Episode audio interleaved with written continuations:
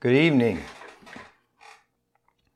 Hosea chapter 4 is a remarkable chapter because as we've been looking through the book of Hosea and how God told him to marry this woman and to go and buy her back from sex slavery, in chapter 4, God lays out his case against the children of Israel. And when we read chapter 4, it's easy sometimes to start out by thinking, man, God is judging them. Um, God is, is, is being cruel to them. But it's not that way. Because the Bible teaches that God not only loves us and died for us and extends grace to us, that God is a God of holiness and God is a God of righteousness. And you can't have one without the other. And what we see here in chapter 4 is not only does God judge them and he lays out this criminal case against them, it is a beautiful reminder that even when we fail, even when God has to correct us, that God doesn't throw us away.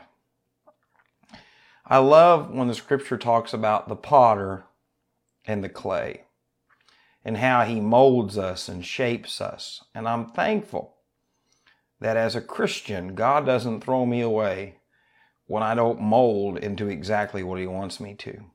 That he keeps working on me, he keeps changing me, he keeps healing and forgiving me.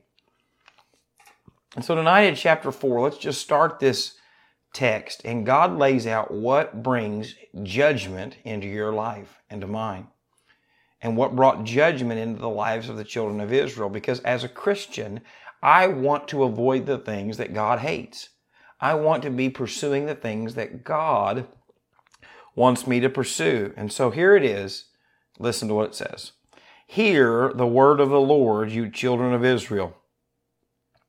For the Lord brings a charge against the inhabitants of the land. God tells them, I want you to hear me. I want you to listen to me. Friends, God does not operate in secret when it comes to knowing what we should do. God will tell you this is what you should do and is right, and this is what is wrong. And many of us try to act like we don't know God's will and what the Bible says, but God wants you to know the truth. God wants you to know the areas of your life that are sin. God wants you to know the truths that He gives us in His promises. And so these are the charges that God gives that is bringing judgment against them. There is no truth or mercy. He's talking about integrity here.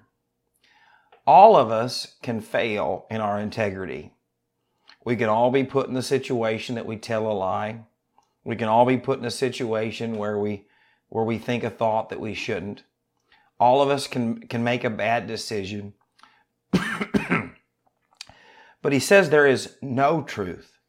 He says the pattern of their lives is a, is a lifestyle of dishonesty.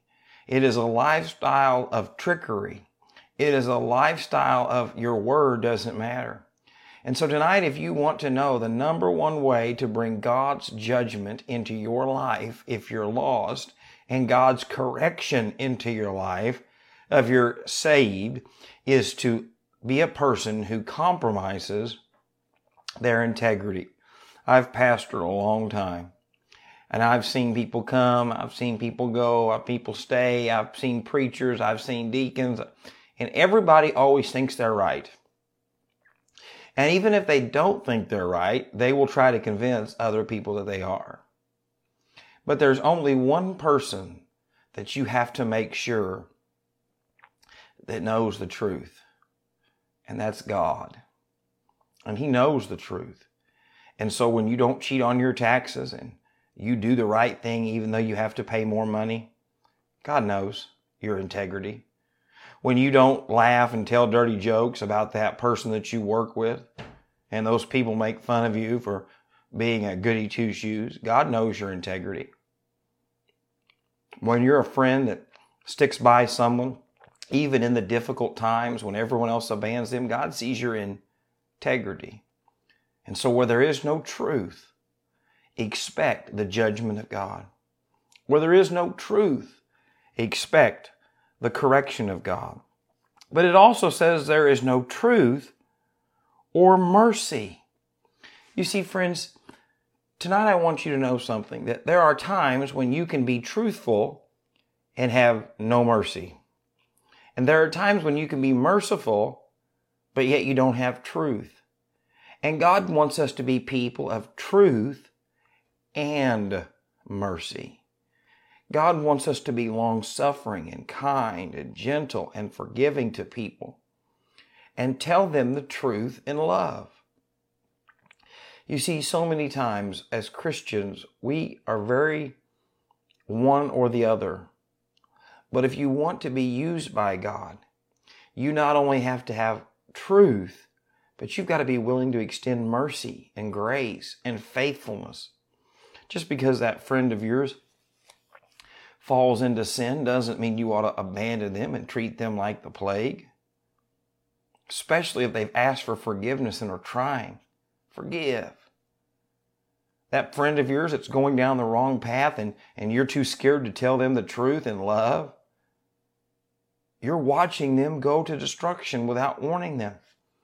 And so God says there is no truth or no mercy or knowledge of God in the land. I want you to hear this because you are watching this in America today. People do not care what God thinks. People don't care what God's word says. People don't care to blaspheme God in movies. People don't care to take the Lord's name in vain. People come to church and sit on church pews or chairs and don't really care that God knows their hearts as long as they look good on the outside. And what God says is, if you're not going to acknowledge me and you're not going to seek after me, judgment is coming. And so as a Christian, I love this country. I'm thankful that God gave me the privilege of being born in this country and having freedom and having the right to worship. And why I continue to preach the gospel to lost people to stand up for the things of God is because when a generation rises up that forgets God in the blessings, God will humble them in His judgment. And Christian, you might be saying, Jake, I remember when we first got married, we were at church all the time and we didn't have two nickels to rub together and, and but boy, we had the Lord and we had each other. And now, you know, we're wealthy and we like to take trips and skip church for other things. And, and, you know, we, we just at a better place now. No, friends, look up here. If you forget God in the blessings, He will humble you in judgment. And so as a pastor, I have to remember, God, I need to seek you in the good times and in the bad. God, I need to love you and follow you when everything is going well, just like when it's falling apart. And friends, if you can do those three things and not go down that path of being lacking of truth, of lacking of mercy, and lacking of knowledge, God can work and move in your life. And you say, Jake, I'm not a person of truth. I'm not a person of mercy. I'm not a person who has acknowledged God. Then tonight you can see that even though God is warning them, He is willing to forgive them and He's willing to forgive you tonight. And so we're going to be in chapter four for quite a long time because I just want to show you how to avoid bringing the judgment and discipline of God into your life and how you can be used by God even when you fail. And so, as always, may God richly bless you. I ask that you'd pray for me as I try to drag myself out of this chair and back over to the gym and, and hopefully not hurt myself as always. But uh, I thank you for watching and I pray that God will bless you in a very mighty way.